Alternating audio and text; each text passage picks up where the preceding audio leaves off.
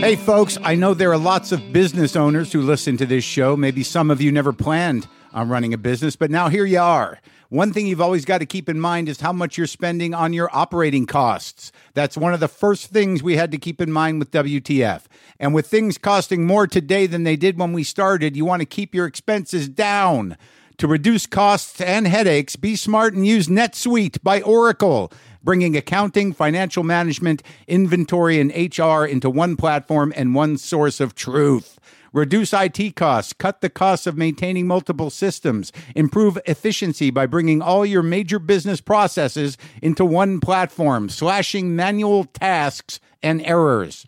By popular demand, NetSuite has extended its one of a kind flexible financing program for a few more weeks. Head to netsuite.com slash WTF for more. That's netsuite.com N E T S U I T E dot com slash WTF. Lock the gate!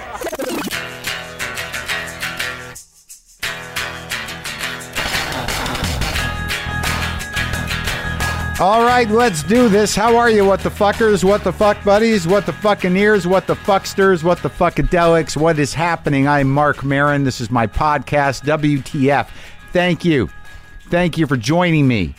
Exciting show. They're always exciting. I swear to God, I there's people ask me, you know, which one do you like the best? I don't know. Every time I come into this garage with somebody who is 90% of the time a complete stranger to me in real life, I may know their work, I may be familiar, but I don't know what's going to happen. And it's always exciting. Every time I come in here with a guest, it's like an exciting ride of some kind. But today, on today's show, for instance, like Deon Cole is here, the comedian uh, and writer who I who I met you know, many times, but for whatever reason didn't quite register properly, and uh, also going to do a little follow up interview with uh, with Mr. Dweezil Zappa. There's some uh, issues at hand between uh, him, his work, his father's music, and uh, the Zappa Family Trust that is now uh, being overseen by his brother Ahmet.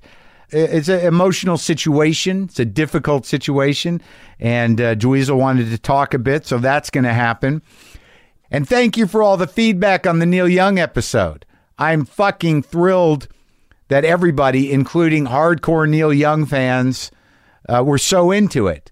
I was nervous about it uh, I didn't quite. I don't know if I expressed how how nervous because I tried to not diminish or overrun anybody's uh, experience with my own dumb emotional expectations. But uh, I was thrilled that the feedback was so positive and you all enjoyed that conversation because I, I sure did. I, I mean, I, I really am grateful, and I'm one of the luckiest people in the world that that I have people like the amazing Neil Young come over to my house, walk through my house, look at my dirty cat box. I try to keep it clean, but sometimes they sneak a shit in there. Walk past my laundry, uh, which is where the washer and dryer is, out the back door, down the shitty steps, into the barn doors of this place. This now, uh, what I believe is a magical place, a magical space, this fucking garage and sit down with me and and and watch me and feel me try to uh, engage in a nice conversation. That's what happens here. So look, folks, I I want to you know preface this a little bit. You know, Dweezil Zappa, it's been pretty public. You can uh, sort of look it up in the New York Times coverage of uh, of what's been happening with him his music, his father's music, uh, a sort of protracted legal battle with uh, with the family estate, the Zappa Family Trust, uh, which is uh, overseen by his brother. Um, it, you can catch up on the legalese of all that, but I had a sort of an emotional talk here with with uh, with Dweezil, and the latest development uh, in this this horrible situation that's pitting family against family, brothers against brothers. Uh, the latest development is that Dweezil can't use the name Zappa Plays Zappa for his tour. He can't use Dweezil Zappa Plays Frank Zappa either. This is the new revelation. So he's changed it to Dweezil Zappa Plays whatever the fuck he wants. The cease and desist tour. So you can go to dweezilzappaworld.com for tour info. And this is Dweezil Zappa is the only Zappa offspring that is the legacy of his father's music in the truest sense of the word. As a guitar virtuoso and as somebody who has spent his life mastering and continuing to try to master and put out into the world the music of Frank Zappa, he's the guy. He's the one with the talent and he's the one being being pressed. Bothers me. He's also he also hooked me up with this doc. Eat that question. Frank Zappa, in his own words, comes out tomorrow. Okay, uh, we talk a little bit about it, and I saw it. And if you can't wrap your brain around what is Frank Zappa, this is a great montage of actual interview footage that spans probably about 30 or 40 years of Frank talking to other people about Frank, about politics, about art, about music, uh, and it's pretty it's pretty fucking great. Frank Zappa is a real American genius. And now I'm going to talk to his son, Dweezil an amazing guitar. Sometimes I wish I paid more attention in school, or in some cases, any attention at all. There are probably a lot of things I could have gotten more out of, like literature, and now it's probably not in the cards to go back to school and study the classics. But luckily for us, there's a new podcast called The Foxed Page that dives deep into the best books of all time. This is basically like the best possible college English class, but more relaxed and fun. No pressure of grades or needing to prepare something to say in class. It's only the books you want to read and know about presented by best-selling author Kimberly Ford. Everything from Cormac McCarthy to Madame Bovary, from classics like Frankenstein to modern hits like Lessons in Chemistry. I love Ireland, but I missed the boat on James Joyce. The Foxed Page has a three-part series on Dubliners, and that's a pretty great starting point. Want to get the most out of what you read? The Foxed Page is for you. Get it now wherever you get your podcasts. Player.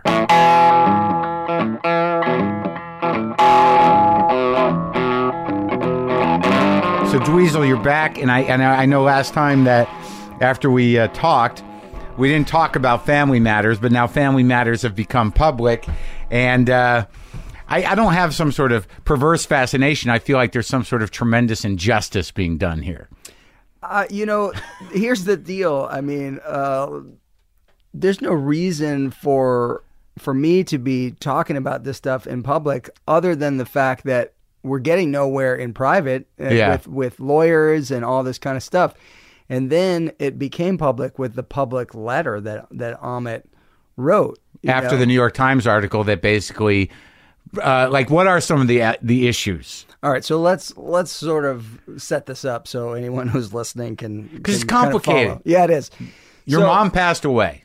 Well, let's go back Yeah. uh, even before that. All right. I, I started a decade ago playing uh, my father's music because I'm a huge fan of the music and I wanted his music to be heard by new generations. Yeah. Uh, also, the core fans that have, you know, uh, been excited about it and supported it all these years. So I, I was working under the name Zappa Plays Zappa. Right. Now, Zappa Plays Zappa got trademarked by Gail Zappa, who owns the family uh, Zappa Family Trust. you Your know. mother. Yes, my mother.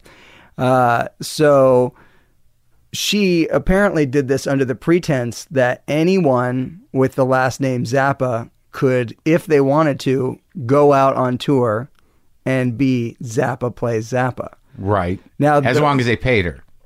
Well, there's that. We can Yeah. get to that. But Yeah. the, but the the whole thing about that is nobody else in my family really plays an instrument or could perform a complete show Right. in any way under that moniker. So Right.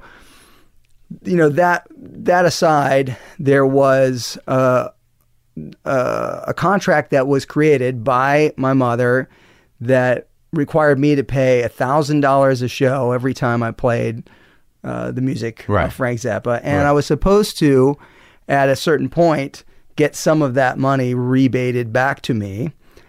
Uh, I don't know why the contract was written that way, but she, I think, tried to write it that way in in the the sense that if she was going to try to charge anybody else thousands of dollars to play the music, uh, she should show that She's charging her own son. exactly.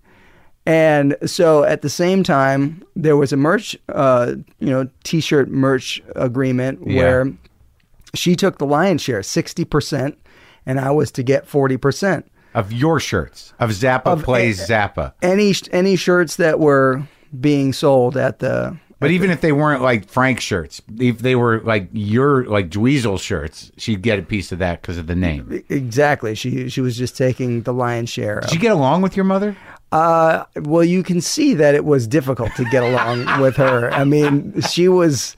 Uh, I mean, it's like the the word solipsism is uh, you Uh-huh. know something that comes to mind because she she lived in this world where it just seemed to be everything about her and only her thoughts and the way that she um, she just didn't seem to care about what anybody else thought about things. But It- but after Frank passed, you know the, the way she handled the estate, which I imagine went all directly to her. Well, it gets even more complicated, but well, let's get into that part in one second. So we'll we'll finish Okay. off the the the, merch, the, yeah. the, the contract part of it was um, for ten years she didn't uphold her end of this contract. And so at a certain point when I was paying this money, I was getting nothing rebated and I wasn't getting my share of the merch at You all. You paid the money to your to the estate. yeah. Okay, that was your responsibility, Right. And she would have taken you to court if you didn't. Right. And the whole thing is after 10 years, people say, well, then why didn't you take her to court? Uh, who wants to take their own mother to court? You Right. know, it's, it's just not something that I, I really wanted to do. But uh, I certainly was on her case uh, every year about, hey, you haven't accounted to me ever for the merch, and this really isn't okay. This this is uh, an injustice, as you said. I've given them an option of how they can make things right, which would be to uh, give me all the guitars that Gail has repossessed. You know, I was given Frank's guitars, and then she repossessed them, How, legally, she repossessed them. according to her. I just don't. After a certain point, you know, how does and and this is a psychological issue, an emotional issue. You know, where does she feel in what? How are you just an extension of of your father's brand, and how did she feel entitled to d- deny you a livelihood when you're out there doing the work? in her mind, she wasn't probably doing any of that. In her mind, she thought she was protecting Frank and the brand and all of this stuff. But uh, if you just really look at what she was doing on a grand scale across the board, uh, She ran it into the ground.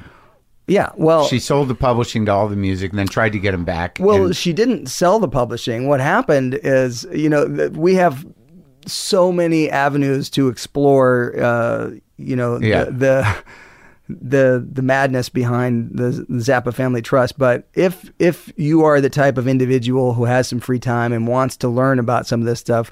One thing you could do is you could go to courtlisten.com, Yeah. which has the Rykodisc uh, versus uh, the Zappa Family Trust legal.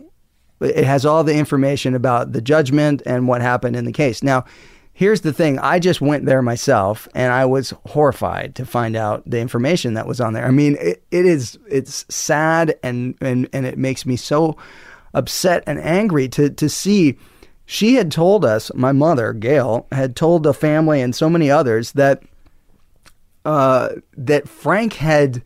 Uh, I'm getting uh, upset about this, but she she had told us all that Frank had withheld the digital rights, uh, meaning that when Rykodisc was to distribute his catalog, that he withheld any kind of rights for downloading or whatever the new digital thing. Because at the time, uh, iTunes and all that stuff wasn't in business yet. Right. So she said, yes, you know, Frank had the foresight to do this and um, they can't put this up on iTunes. So, of course, when Rykodisc put it up on iTunes, there was this big lawsuit and um, it lasted for almost 20 years. Uh, and so the thing was, if you go to courtlisten.com, you can see the judgment and you can see the language in the the contract, and it is so in, incredibly specific that it it it was clear that the that Rykodisc did have the digital rights the entire time. And here's the thing Frank actually had a will, and it had a very different outcome in terms of who was to do what. Uh, but that will was, uh, according to our, our mother, uh, here's the thing when Frank died, we didn't really know anything about uh, what the procedure is. Nobody came to us and said, okay, here's uh, here's what you need to know about probate. Here's what you need to know about this, that, or the other. None of that was told to us because we were told there was no will. Yeah. By your mother. Yes, but she hid this thing, and it was sitting there for twenty plus years, eh, only to be discovered recently. It was discovered. Yes, And and and so, it it had a very different set of of guidelines for how the ZFT was to go. But see, uh, the the thing about that, I'm not I'm not here talking about oh you know I uh, I didn't get justice on on the will or anything like that. It's you know it's frustrating to learn these things that uh, you go through your life and you you're told information by your mother and you expect it to be accurate information only to find that it's just not. And i mean there's so many other avenues where this this took place. Like we were told for years that um, frank didn't want to have anything to do with his own family like his brothers and sister and and, Yeah. uh, and all that stuff. So there was no connection for us with that side of the family at all i recently met frank's brother bobby after not seeing him for 35 years yeah. and he told me a very different story about how he could never get in touch with Frank, you know, because Frank didn't really ever answer the phone. Gail Gail answered the phone. Right. So he even when Frank was really ill the week before he died, Bobby came to Los Angeles and he and he wasn't able to, to come and see him. And it's just upsetting to me because I didn't know any of this stuff. I mean, had I known, you know, I, I would have said something. I would have done something. But yeah, yeah. but uh, you know, the, the thing about it is, the stories I've heard from him are, you know, it's it's great to actually see him and and see, it's like uh, because he's close in age to Frank and he's related to Frank. It's like almost sitting with Frank now. Yeah. You know, you can see him and and.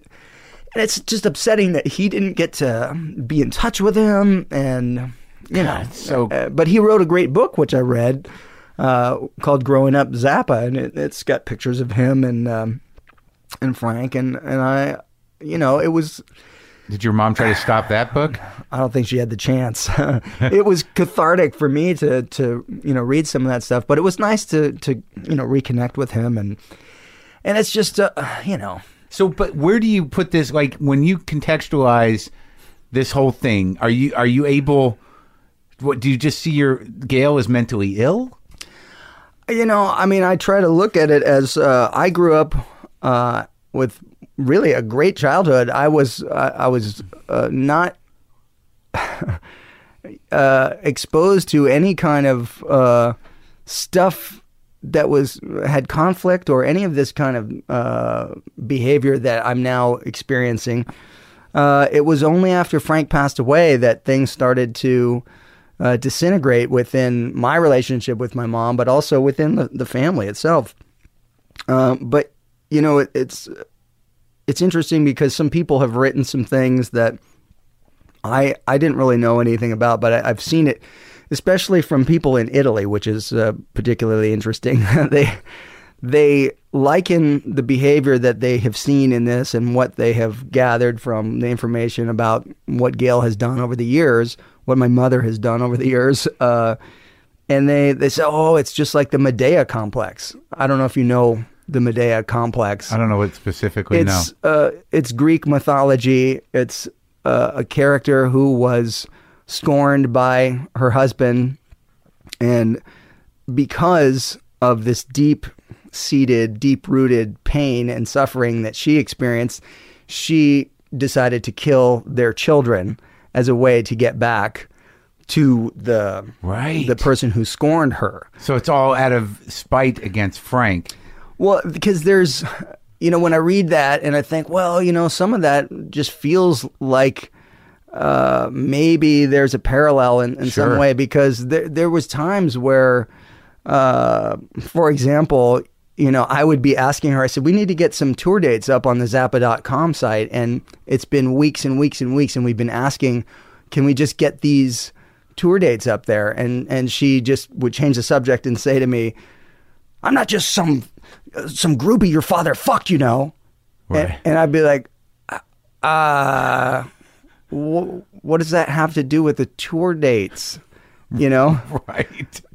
so, Yeah, so she had all this fucking like resentment and hate. yeah, I just, uh, you know, at times like that, I was really confused uh, because I'm like, wh- what is the, what is the reason behind the delays and and the, and all of the, the the obstacles that are created for for things? It's not just things that were happening for me. It was, she blocked anybody that really had any interest in Frank's music so frequently. I mean, it, it- there were there's so many people in the world that like Frank's music that would like to play it, and she just wouldn't allow it. So for me, I would have done it differently. So w- what is it? What what kind of outcome can we hope to get from this? At the end of the day, people who like Frank's music are probably concerned. Well, what does this have as an effect on on us? Uh, how will it f- affect the music that comes out? What we get to hear, what we get to see, all that stuff. And I don't know what the answer is to that. I I just know that um, uh, there are several things that are going on that uh, that are not consistent in the way that Frank would have done things as far as integrity goes. Well, it's so it's so tragic in so many ways. Medea complex aside, that you know you got this artist who is your father, who spent an entire lifetime maintaining integrity, living his own sort of personal universe and life. You know, with with full commitment, full creative uh, genius, and and now like the whole thing has become. You know, fragmented and and and sullied. Well, you know, in in a way, the music will, uh, in my opinion, will never be sullied because it stands on its course, own and yeah. it does it does what it uh, set out to do. Um, but the the other stuff can confuse people or turn people off if they're like, oh, I don't want to hear about this because a lot of people have this idea that, oh, this is trust fund kids that are, you know, golden spoon. Uh, Do they? uh, yeah, I think they do. Uh, but there is no trust. There is like there's something called the Zappa Family Trust, but there's no money in it. And uh, But I think most people look at you as a, a brilliant guitar player that you know has done great work in your own career. And I don't, I don't really know how you know what the public profile like. Certainly, Moon is remembered and and also does her creative work. But um, yeah, I, I I don't, I didn't, I didn't really sort of that didn't that characterization did never struck me.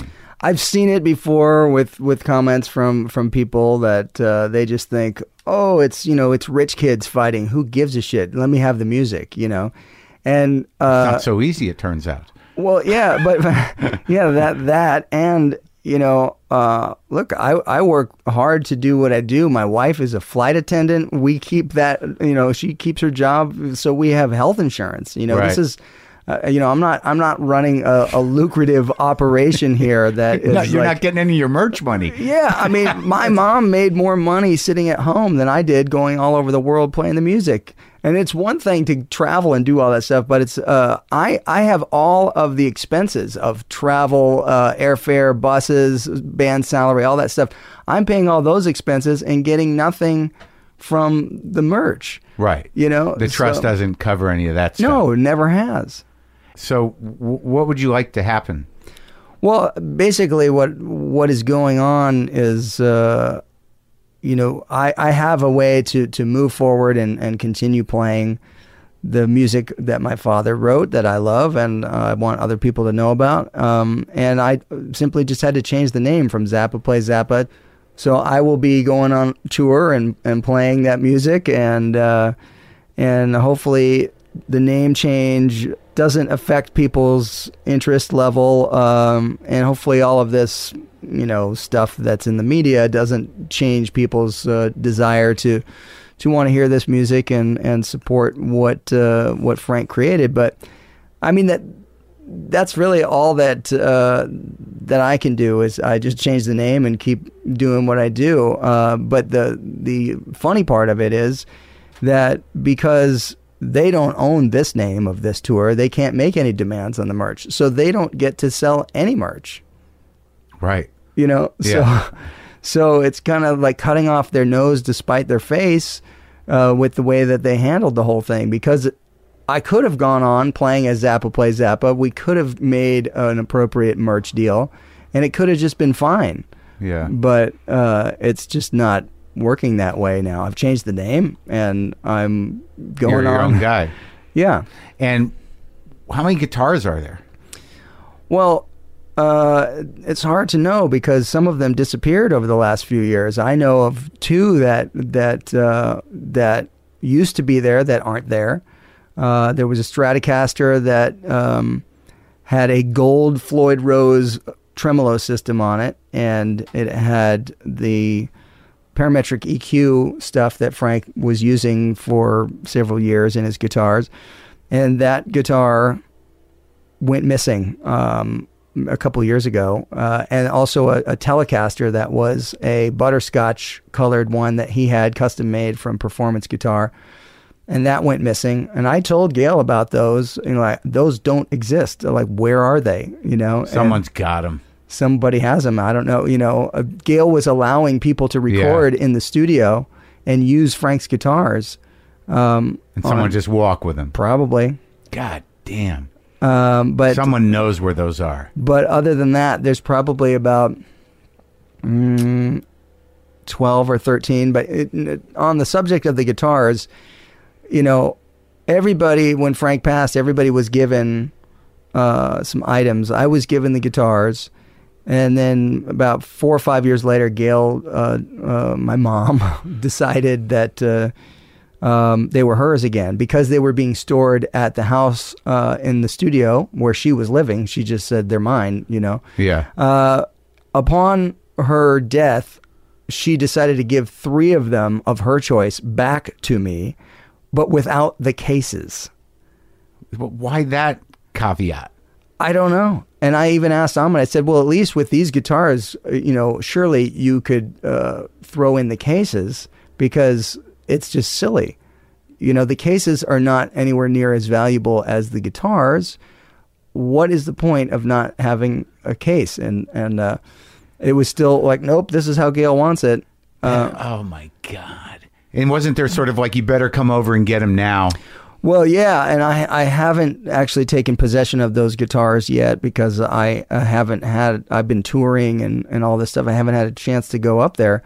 Do you not? Is it too emotional too? I mean, it's got to be fucking heavy to go back up there. Well, I don't even think they're at the house anymore. I think they've been moved to a new location. But, uh, But just to see the house, yeah, aren't you? Don't you want to go up there before it goes?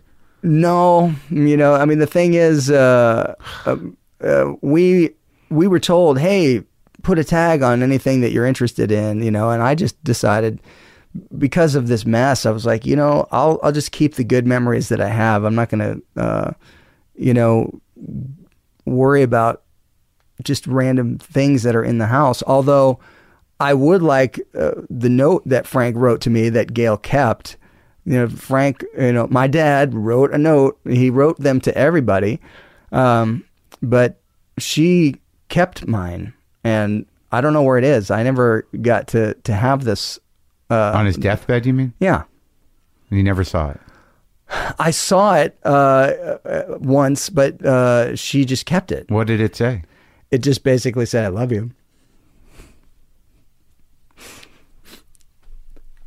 But I, I didn't get it back. I'm sorry, buddy. I'm sorry you go through this shit. I really am. It's messed up. It is. Um. Well, I hope I hope you get some closure on this stuff, and I hope it doesn't fuck your you know your heart up for the rest of your life. I appreciate it. you know, it's it's none of it has to happen the way that it's happening, and and at the end of the day, it's like, you know, it's about music. I mean, you know, Frank made great music. He was an incredible person, and Yeah. and why does this stuff have to happen over? Money. just dumb stuff, you know. yeah.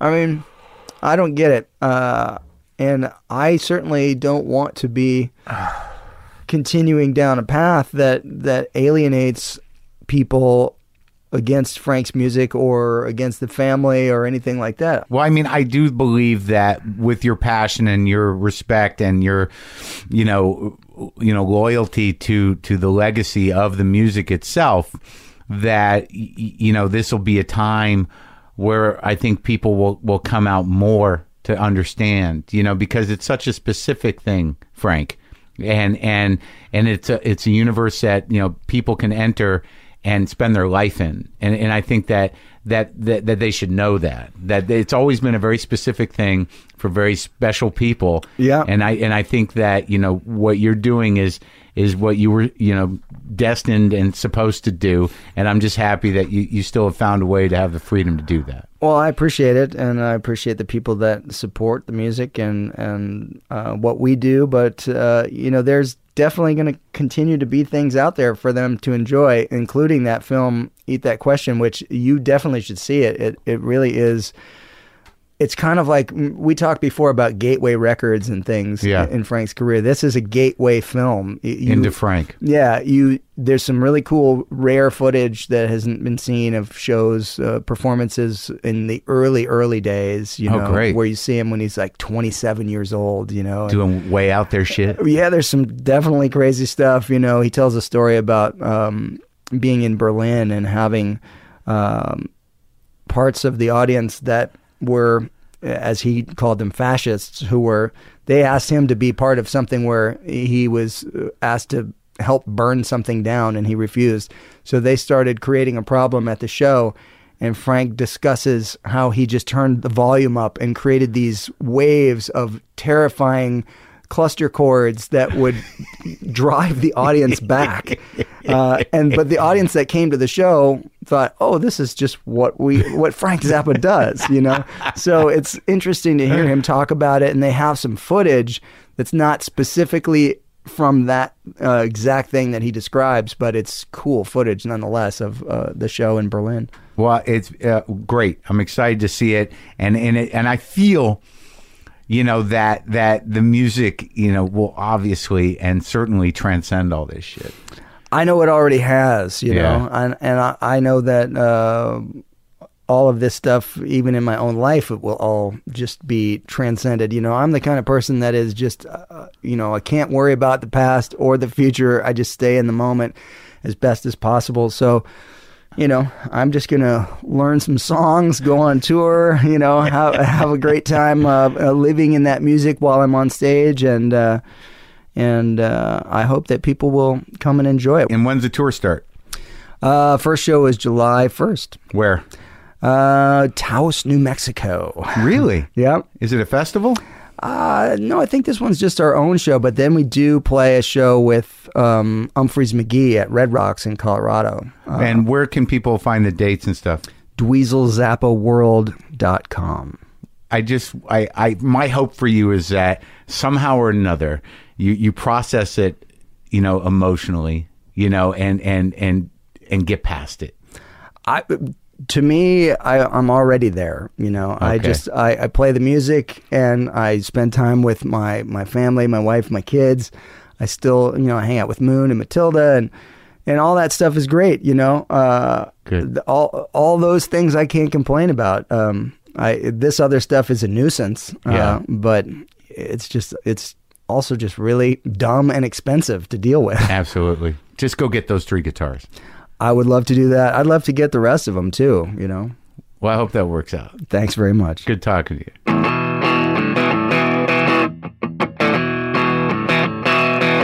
That was hard, man. That was hard for me, but it felt good. It felt cathartic for both of us. You know, it's weird when, you, you know, I, I, I wonder sometimes why I get so connected and so attached to some narratives. And, you know, obviously my own relationship with my father is difficult and different, clearly, but, but father stuff, whew, gets me right in the kishkis. Huh? How about a little Yiddish for you? How about a little of that? Go to dweezilworld.com for tour info and check out that new documentary, Eat That Question, Frank Zappa in his own words. Also, I, I need to tell you um, that we reached out uh, to uh, to Ahmet Zappa and asked him if he wanted to offer a response, and I got this from his publicist. Hi, Marc. As publicist for the Zappa Family Trust, we appreciate you reaching out to Ahmet about comments for your podcast with Dweezil. Ahmet doesn't have any comments to make at this time. Best, Mitch and Marcy. So now, moving on to the next guest, Deon Cole. I got to tell you, I had a great conversation here. I finished this conversation. I had a great time. I had fun. I got. I had some laughter. We had. We were two comics talking together, and I had a cop to the fact that look, I had met him several times. He used to write over at Conan. Um, now he's on TV a lot, and we talk about uh, his role on uh, on Blackish. Uh, and and I just never registered him. And then one night I saw him at the comedy store. I brought him up, asked the sound guy who's next, and he said Deon Cole, and I was like, who? And then I brought up Deon Cole, and I'm like, oh fuck, I know him. And it was one of those things. And uh, he, he did an amazing set, and uh, and it was great that we connected. It, it was just one of those fun comic conversations, and. Uh, Deon's special Cole Blooded Seminar airs this Saturday, June 25th at midnight, and soon after on the Comedy Central app. Okay, so that's on Comedy Central. And then you'll get it on the app if you want to. But enjoy me and Deon Cole enjoying each other's company.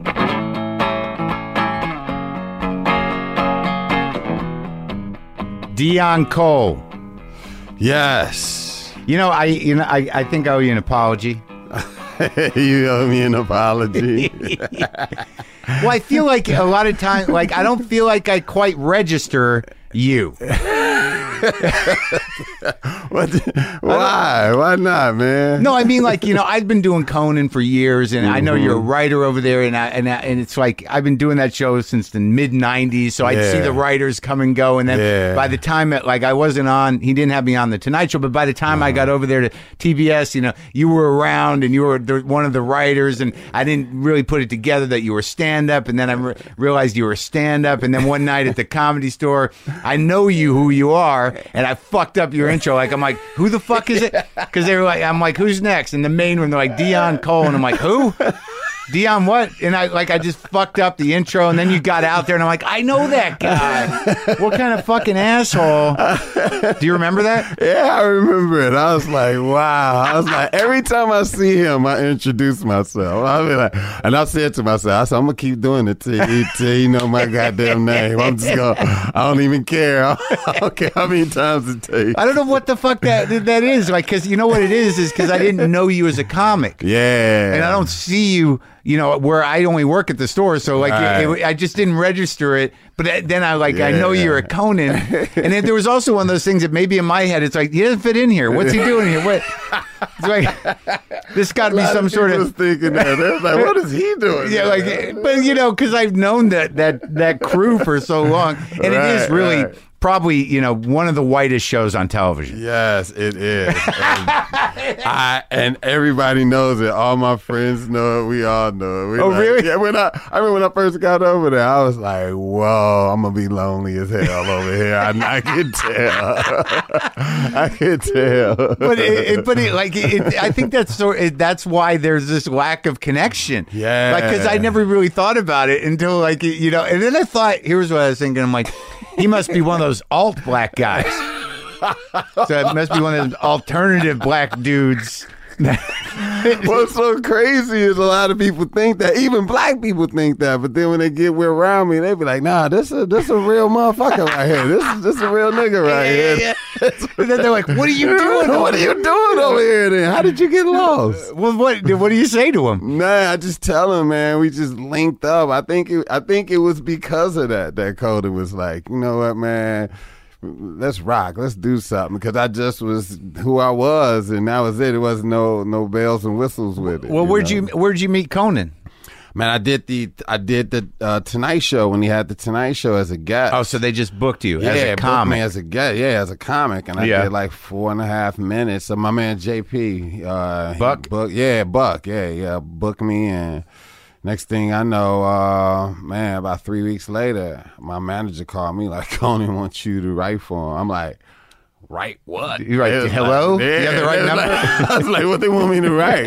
Like, and I was like, I got to submit something. They was like, nah, they was like, just be here Monday.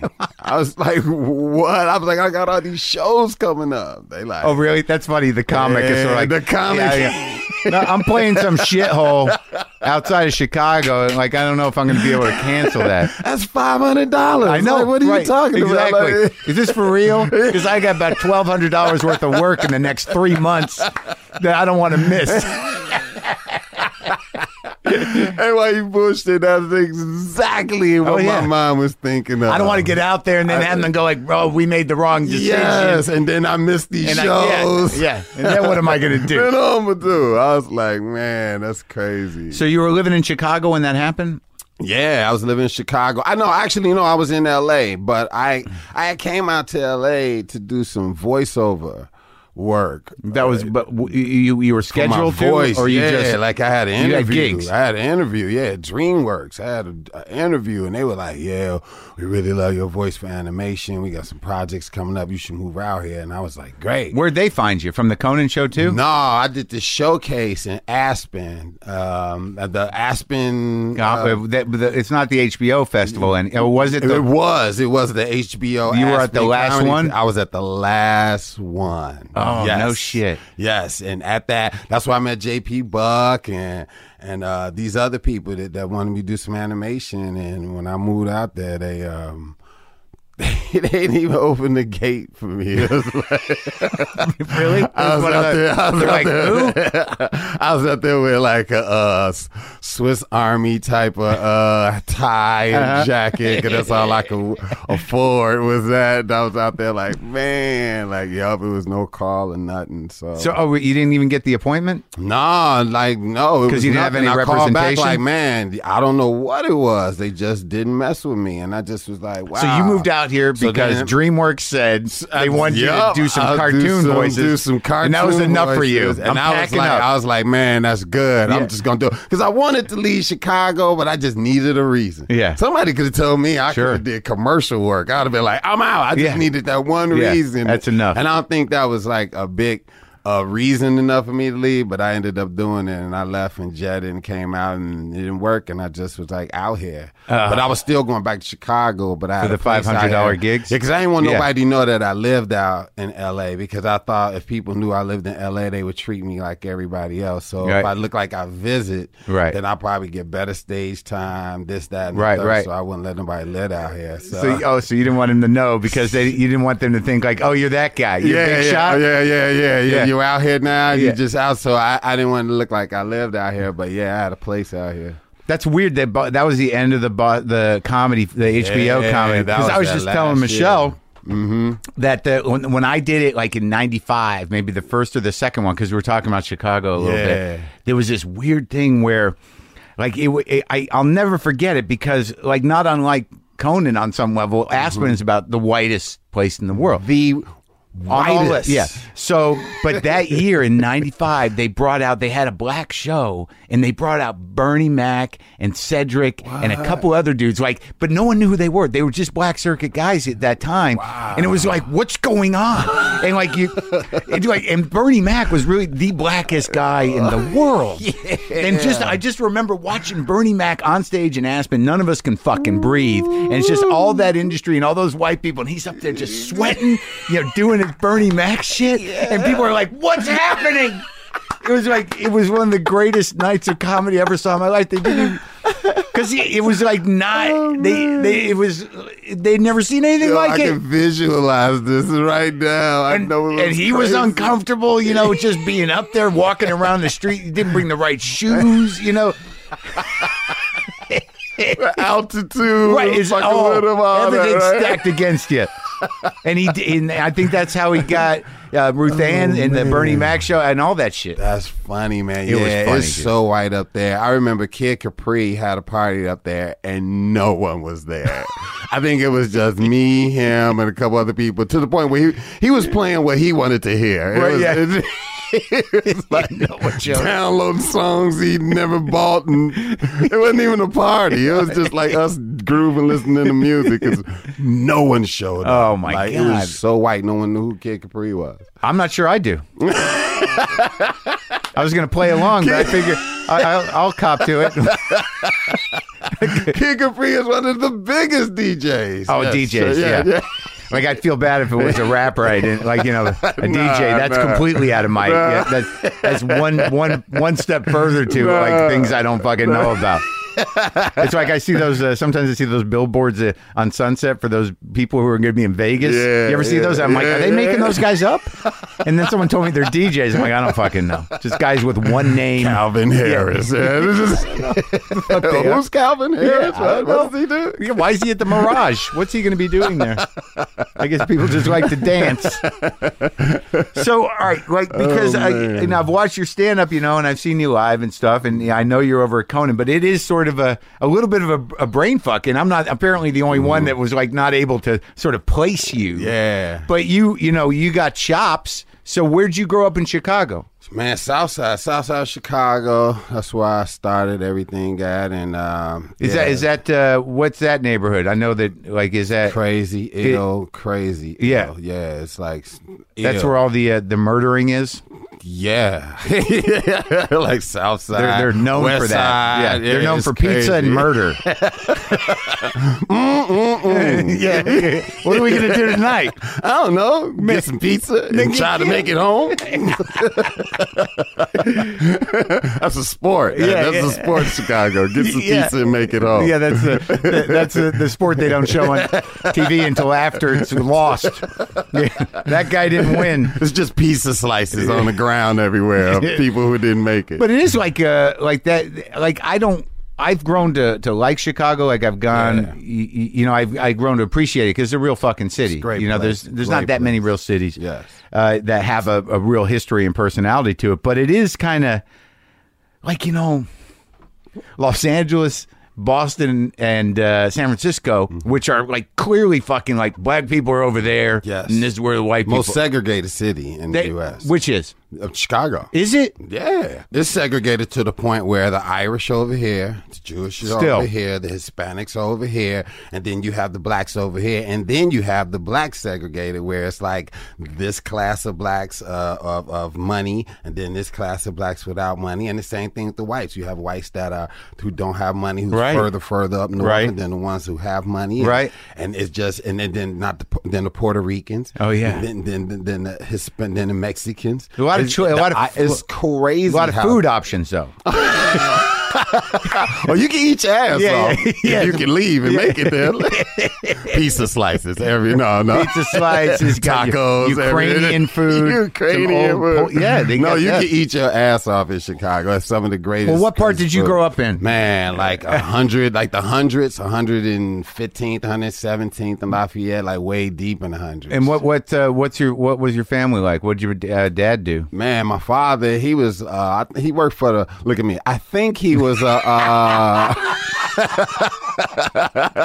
what he told us. standard black man stuff. I think No, he was, uh, no, no, he, he was working for the post office and then he was retired or whatever. Yeah, so. And your and your mom and him were together the whole time. no, no, no, no. They wouldn't wasn't together at all. I really didn't hardly know my father like that. I knew of. Actually, he just he just passed like probably like about a week and a half ago. Oh, really? Yeah, it was crazy because I went to his funeral and this other dude, like I didn't know him like that, but I thought I'd show up. But this Right. other dude walked up to me and was like, "Yeah, man, you know, man, sorry for your loss of your father." And I'm just like, "Yeah, okay." He was like, "He was a father to me too, you know. He uh, taught me how to, you know, deal with women and change." Tires on the car and yo you know he really dealt with me. We read the bible together. We and i'm looking at him like really You got my fu- childhood. well, I'm sorry for your loss. Love your, Who the fuck are you? Who the fuck are you again? And why are you taking all my moments? But yeah, Did you- man. who was that kid? I, he worked with my father. Oh. He been knowing him for a long time. But yeah, I didn't. That's a weird thing, though. That's a weird thing when you, weird. you hear these people that have these different relationships with your father. Like, I knew my father, and there are people like, he was a great guy, nicest guy in the world. I'm like, wait, who are we talking about?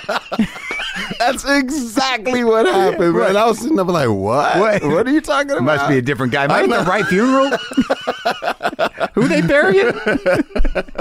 We're talking about Napo, right? That's the same fathers, man. Yeah, yeah. It was yeah, it was crazy, man. So no, they they went together, and uh, But did know, you my mother? My mother just raised me on her own. You know, that was it. Brothers and sisters?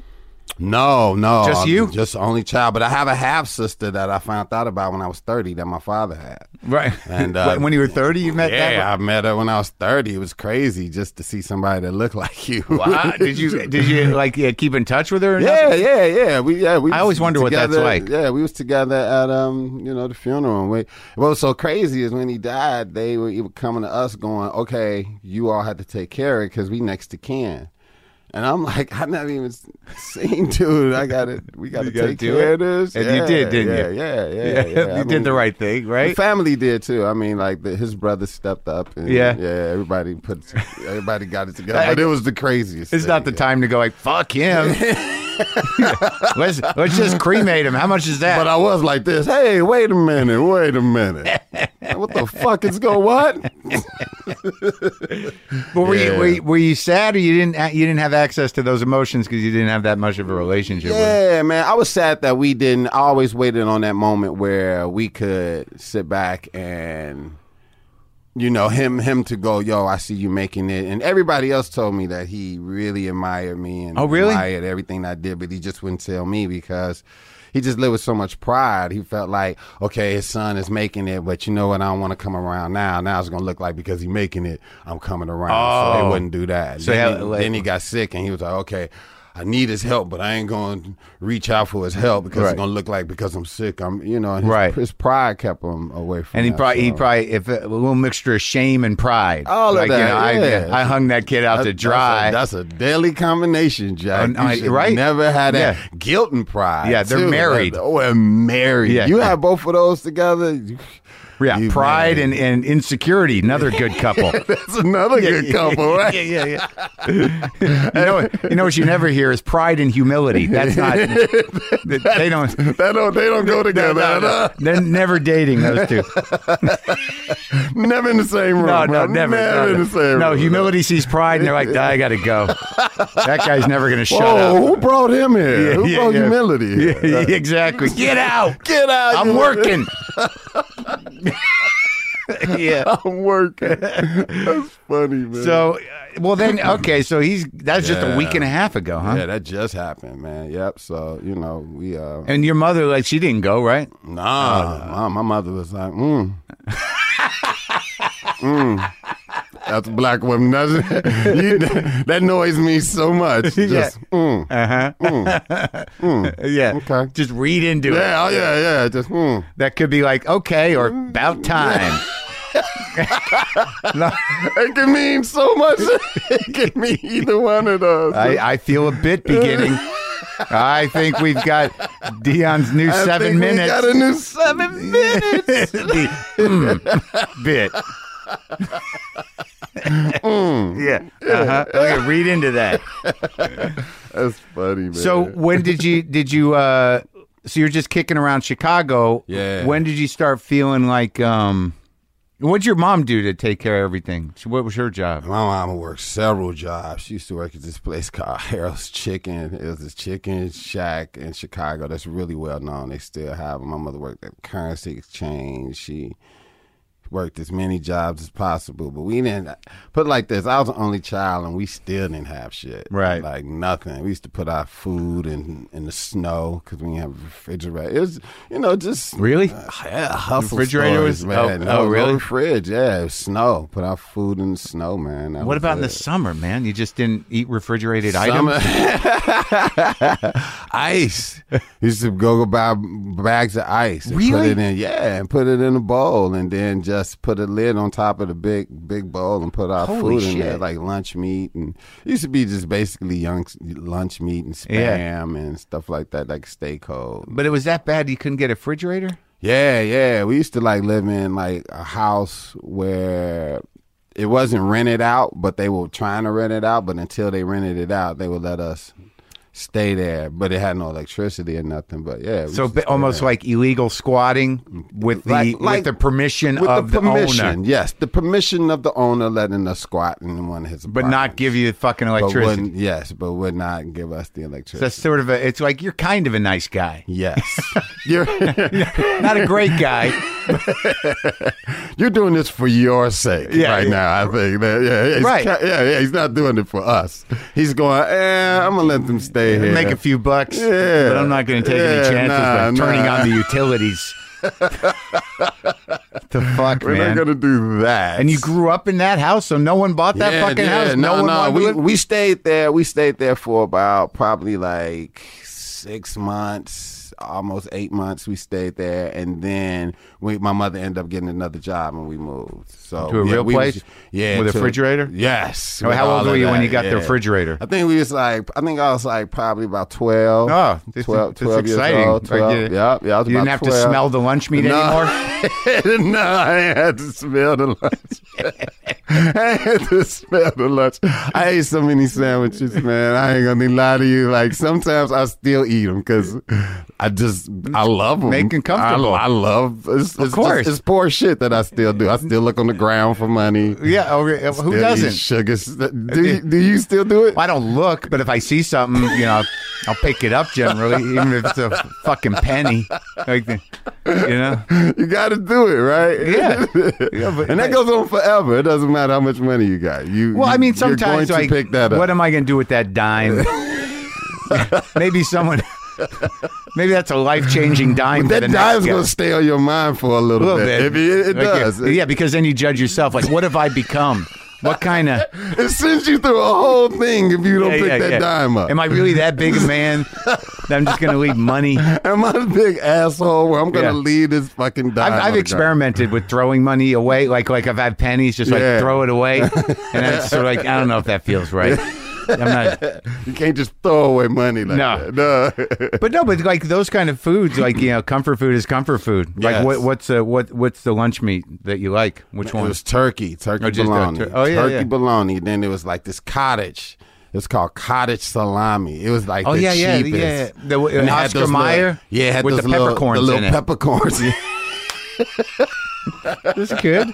Nothing wrong with that. is that in your rider? That's what- I want Cristal and peppercorn salami in my room. Yeah, Goddamn yeah. it! And White I want bread. white bread folded. and some of that shitty yellow mustard, French's mustard. Package packages. I don't want that Packets. fucking container. I want to feel like we had to take I it wanna- from a restaurant that we stole it from from the hot dog place. This is what this is how I feel comfortable. I want all condiments in packages. Yeah. Fucking jars. I don't want none of that jar shit. All that squeezable. no, Fuck that. no, That's no. soft. Yeah. so, so when did you like? Uh, did you did you start doing comedy? When did you go to what? What was uh, It was the like experience? 90, 92. 92 Like it looks like you've been doing it a while. like I was I got watching. that the- stress factor going no, on. no, I was just watching. The, like it was, it was a kind of an exciting experience for me because, like, I know you write for Conan. I know you're doing the the bits. Well, see, I, uh, another thing too. I used to like write for him. Like now, I just do like freelance stuff while I go on the show. but but but nonetheless. Yes. like you know, like that's how I was introduced to you, right? So so yes. like I'm I- like I spent like what however long it had been since I started Mm-hmm. seeing you around, thinking like, who the fuck is that guy? you know, and then it's not adding up. It just doesn't add up.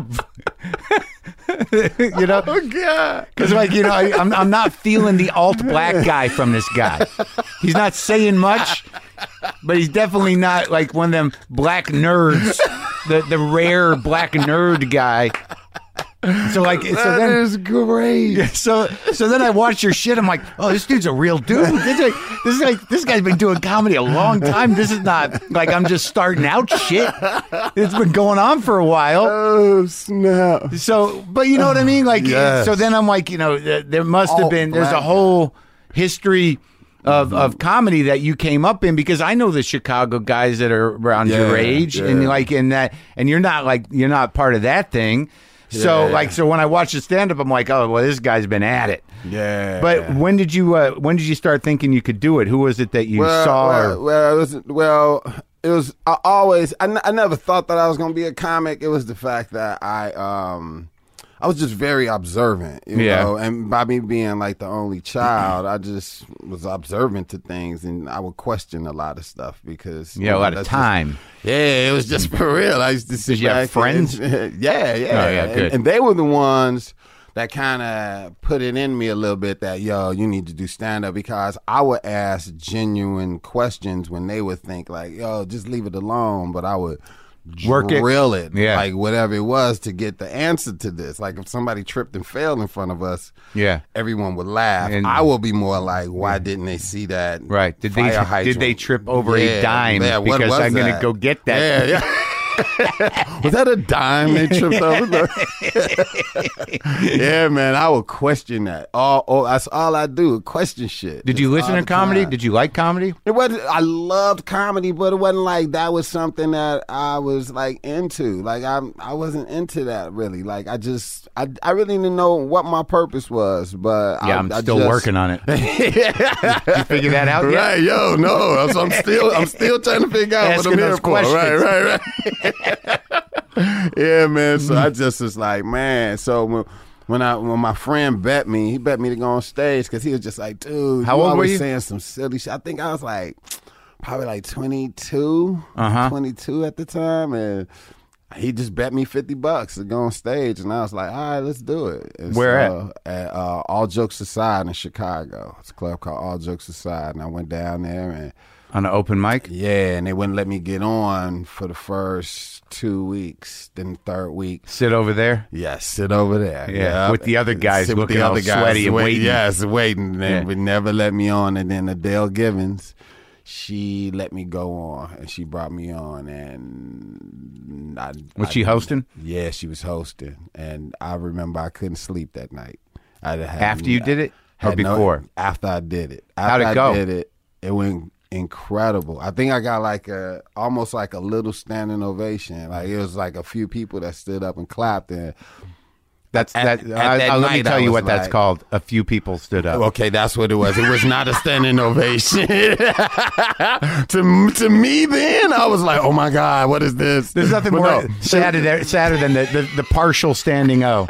Like there's four people and a hundred people. They're like up, they're up, and then they and then you, you just watch them start to feel weird about it. Like oh, I thought there's. I gonna be a thought I thought everybody else was gonna stand up. Yeah. Yeah, this- no, no. So that's what it was. The and then you could you could thank them Yes, personally. yes, That's yes. very nice gesture. You could point at them individually. yeah, yeah, Thank, thank you, you. Thank- you, very thank nice, you. thank All you. right, yeah, yeah. It was that kind of shit. So Did you write jokes or did you just wing it? yeah, yeah, yeah. I Oh, wrote, you- so I wrote down that. stories. Well, I Oh. know I didn't even know. I just wrote down stories that I've told people before that they laughed about. Right. And then I also wrote down how I felt about certain stuff. I didn't even know it was joke form. I just wrote down how I felt about certain things. Right, but you you you were funny enough with your friends that you knew that had some effect. Yeah, I knew that. I knew that that this was funny because I told it to Yeah. several people. Like I've told this story to several people. Yeah, and yeah, they yeah. Laugh. So Yeah. I think if I go up here, then it, it'll work. And Right, right. Yeah, yeah, Yeah, worked. yeah, yeah. I just was like, okay.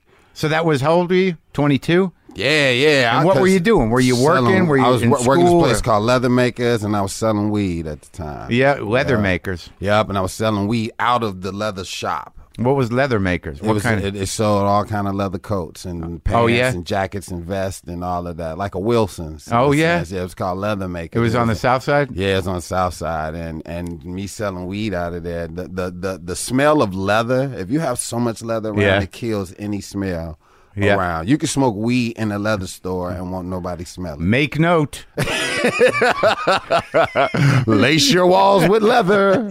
The weed doesn't even matter anymore. No one gives a fuck. Nobody People smoke fuck. weed Yeah. everywhere. Everywhere. But then, shit, it was great. God Yeah, and the Yeah, weed wasn't as good as it is now. Nah, Yeah. nah. So that's 92? yeah, it was 92. Like 92. Dude, it's a long time, man. Yeah, man, just been rocking out ever since, man. And man, Did you go to college?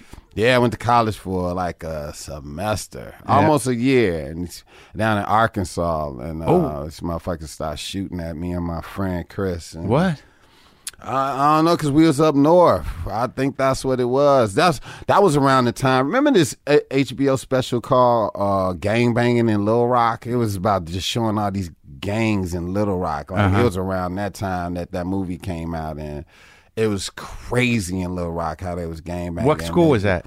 Philander Smith. Uh-huh. went to school called Philander Smith, and they was just gang banging so tough down there that it just What, like it just caught on? Like, yeah, it was like West Coast, like it was Crips and Bloods down there, and, I, and I'm from Chicago, so we got like different gangs, like folks and vice lords, and so that was a whole different experience to me that I couldn't wear a certain color. Like, but what? So you grew up with the knowledge of that? I, I grew up under like uh, like folks and vice lords. Like Yeah. that was like gangsters and uh, vice lords. I was In under your that. neighborhood. Yeah, and it depended on which way you wear your hat. If you wore your hat to the left or the right, the bib of your hat. Yeah. you had to watch how that But- went. but- But, but- colors, I never dealt with. But as a kid, you weren't in the gang, but you still had to honor the hat code, or no? Yeah, you had to. Yeah, if you came out, you better wear your hat straight as a duck bib. God damn it, you better straighter than cat hair. Your shit better be straight Really? on your fucking head. Even if you had nothing to do with gang, you you're just had a neighborhood nothing to do with gang, you better wear your hat straight or don't wear it at all. yeah. So I would Yeah. go with the no hat option. And I did do that. Yeah. But then when I was around other people, I would wear my hat. Right, because I right. thought it was strength in numbers. Yeah. and we still got our ass whooped. You did? By who? By the vice. Yeah, by the gangs and shit. Other gangs? Yeah, yeah. They'll come over there and, you know, because this is around the time when drugs was popping off too. Like, this is like 84, 85. So you're like 10? Like, yeah, I'm 10 years young. old? I'm Yeah. young, young as hell. And so it was. It was crazy how that, that whole little gang movement was going on, but The little gang It's movement. worse now, though. It was it was more organized then. Now, I don't know what the fuck they. But you doing. get you get beat up, but you wouldn't get shot. Nah, it wasn't like that. Yeah, you you you 'Cause you fought were with your hands and shit. Yeah, Right. you was fighting with your hands. Like, wasn't nobody walking around with pistols and shit like that. At 10, 10 years old, though. Yeah, no, hopefully yeah. not. And if you did fight somebody, it's because you knew you was in their area or whatever, and it made it made sense in a sense Yeah. that yo, it was like organized crime. Right, you right. knew if you was here, then this was what's going to happen. but what if you just got to walk through? yo, um, then shit. Better figure out God another bless way. you. Yeah, God, God bless you. Even as a kid, just like, Yeah. I'm just a kid. Can't I go over there to that store? Yep, nope. Fuck that. Nope. you better send your sister or somebody. Oh shit! So that's where it fucking starts. That that weird kind of um, specific territorial thing gets put in your brain that early that it's important. Yeah, absolutely. And Yeah. you know because you you know your your environment and Right. and it's cool as long as you in your environment you cool, you know. But once I start like doing stand up and start traveling and all that, I start seeing other parts of the world and shit like that. That's when I was like, yo, this is crazy. Like it was bigger than just me doing stand up. I started learning about other people. Well, it's a very stuff. small world that they're protecting, like that that way of life, because a there's very uh, small world. There's like a lot of them, and I'm talking about black people, Mm. but not in a bad way. you know what? And I didn't. I didn't. I didn't say those people. A lot of those people are. But I just think in that environment, their choices are limited, so that's what it all. It's all invested in maintaining that order. Yeah, absolutely. Right. But when you get out of you're there, like, you "Holy like, shit, yeah, I can just walk like, over there?" What? What Yeah. the fuck? Like, really? Like, I can do this? I can do that? It's crazy. It's a real my- mind and, fuck. And to this day, it's like that. And and all over the country, you got motherfuckers here that live in Compton or whatever Right. that have never left Compton Right. because they can't leave that area or they don't have the means of Right. money to travel, and that's all that they know. Right. You know, and so uh, once you get out, you go, wow. Then you start realizing, what am I fighting and killing for on this block in this neighborhood? The world is bigger than this neighborhood. Sure. And then Yeah. you try to leave out. So, you know, hopefully somebody hear this and What? What? Yeah, and get out. or some shit. Yeah, you're helping people. I know you got gangsters listening to your podcast. A lot of gangsters. Motherfuckers with weed right now. Yeah, like, true, true, true. That motherfucking Marc is true. That's true shit, Marc. oh, that was the funniest thing. Was uh, like today I watched a clip of yours from uh, Laffapalooza or something. Ooh, yeah. It's an old clip, but Old clip. but the funny thing about it was someone had shot the clip. If- You got to go watch it. He shot it. It's a guy taping it off his TV with his phone. Uh-huh. All right, so that's the clip. It's like you it's a TV being watched by some other dude. You got two laughs from that dude. like like I'm just watching it. I'm, I'm trying to like, why is the sound fucked up?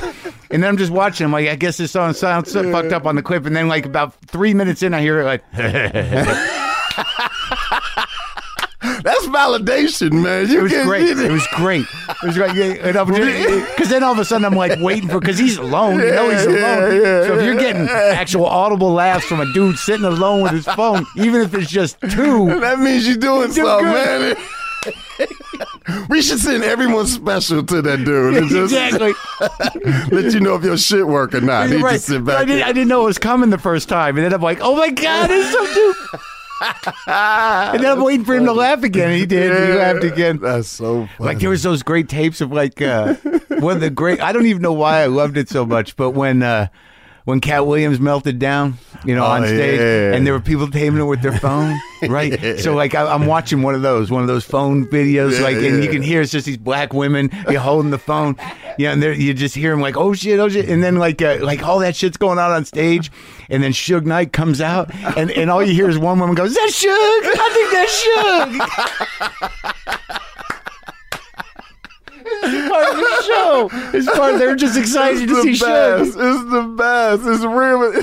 Is, is that Suge? Yeah. Is that really Suge? I loved Oh, it. that's funny, man. So, all right. So you're doing like, what is that club scene? Because there was- used to be the there was a a pretty important black club there for a long time. When uh, which All jokes aside. is that what it was? Because I I, talked to at. the guys Yeah. who ran that. Yeah, Raymond Lambert and Yeah. Mary Lindsay. They did a, the a documentary on yeah, it, right? Yeah, yeah. Were It's you in that? Yeah, I was in it. It's called Funny Business. Right. I Yeah. interviewed those guys. Oh yeah, absolutely, man. It was so that was that club. Yeah, that was that era, man. It was great because I mean, me being from Chicago, I thought it was many clubs like that, not knowing that that was the only mm-hmm. black club like that in the country. Just to see people in uniforms and they pay you by check and Yeah. all that shit. That shit was crazy. I, well, honestly, I didn't feel how other people felt where they was like when it came to the clubs in Chicago, it was bars and stuff that paid you money out your pocket. But working the comedy club there, I thought everybody had that kind of comedy club, Right. But, but it wasn't. But that was a specifically black club. Yeah, it was specifically And black. who, who were the acts that were were coming up with But you? it was like, man, I remember we used, we used to open for like Steve Harvey, Chappelle, Carlos Mencia, Yeah.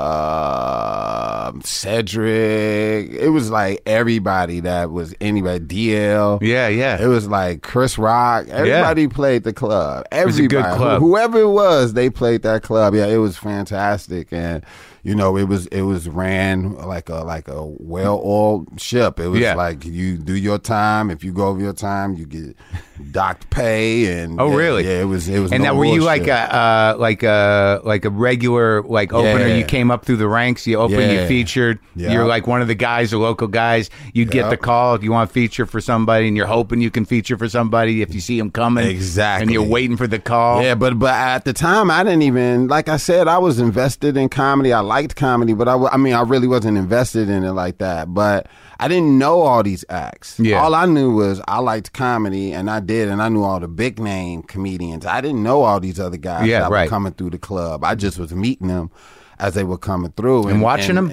Yeah, and building a relationship with them and watching them and and and and learning how what to do and what not to do. you Yeah, know? And yeah, yeah. Not knowing that this was something that was unusual. job. Yeah, and it was a job. It Right. was a job, but I, but I, I didn't know that. I thought everyone had this access. Yeah, yeah. To these great comics, Right, You know, and right. so it was something that that that made us, uh, you know, become who we are today. Right. No, absolutely. Just Yeah. watching those dudes. Just watching these dudes. But you didn't come at it like you know you didn't have like you didn't love Carlin or Pryor. No, anything. no. Ellen DeGeneres is one of my like icon. Like I, I pattern myself after her. It's crazy. Ellen, George, George. Steven Wright, George who? Carlin. Oh, yeah, yeah, yeah. yeah, yeah. Steven. Those were the guys that like you're like Yeah, those are the people That that, you listened to, that made you laugh? That, that made me go. That's who I want to be like, and that's that's I like. I I love that off-putting type of material. I, I look at comedy like it's magic. Like if you can't see the punchline coming, like well that's the- well that's interesting because that's different than like you know George Ellen and who was the other one? Uh, No, Steven Wright. Because like that's like what separates you in a way is that you know you got a very kind of like hard disposition up there, and Mm-hmm. your delivery is is pretty like like a like old school black comic. Yeah. But you those are all like joke writers. Yeah, You're not telling yeah. stories necessarily. You Right. write jokes. Yeah, yeah, absolutely. And and like what I took from basically Ellen DeGeneres was taking a little bit of something and blowing it out of proportion. She's a queen Right, of that. right. George was very smart with how he broke down things. Yeah. And that was something that I was like, man, I want to be able to do that. Steven Wright was clever. Right. He was the type of cat that he would had a play on words that was like no other can do. Yeah. And so I thought if I can take all of those bits and pieces and apply them to myself as well as be a real motherfucker. Right. That I think that I might be in my own lane. Yeah. But it started happening without me even thinking about it. It Yeah. started happening. And then when I realized it was happening, then I started embracing it more. But that's what it was. It was like, yeah, we can talk about some real motherfucking shit on some black shit or white Yeah. shit, whatever it is.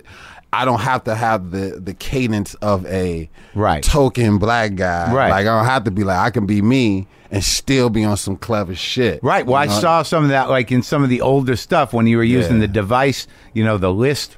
Yeah. Like, because, like, because, like, by and large, you know, you pull that shit out. Yeah. You know, you're not really doing a character, but you're just going to try these jokes. Yeah, because I, I did it on Def Jam, but it was it was something that became a part of me by me using my notepad on stage back then. Because I used to get so high, I used to just really honestly forget my jokes, and so when I seen that that was working, that people was laughing at me Because using the- my notes. The beat was, you know, whether it worked or it didn't work. Where you yeah, if it, it, worked, if it didn't work, where I you don't scratch it off, I and would that was the scratch it joke. off, yes. So it became a bit. So it got to the point where I would do jokes that didn't work on purpose, Right. Because those got bigger laughs, Right, because of the, reaction actual, to it. the like, actual no. written joke. So I had instilled in me to bomb on purpose because that would be funnier, Right. than me writing And, and, out and, it- joke. and because the device worked, it actually enabled you to try new jokes. and it actually allowed me Yeah. to try new jokes. Yes, Yeah. it was Pretty clever. Thank you very much.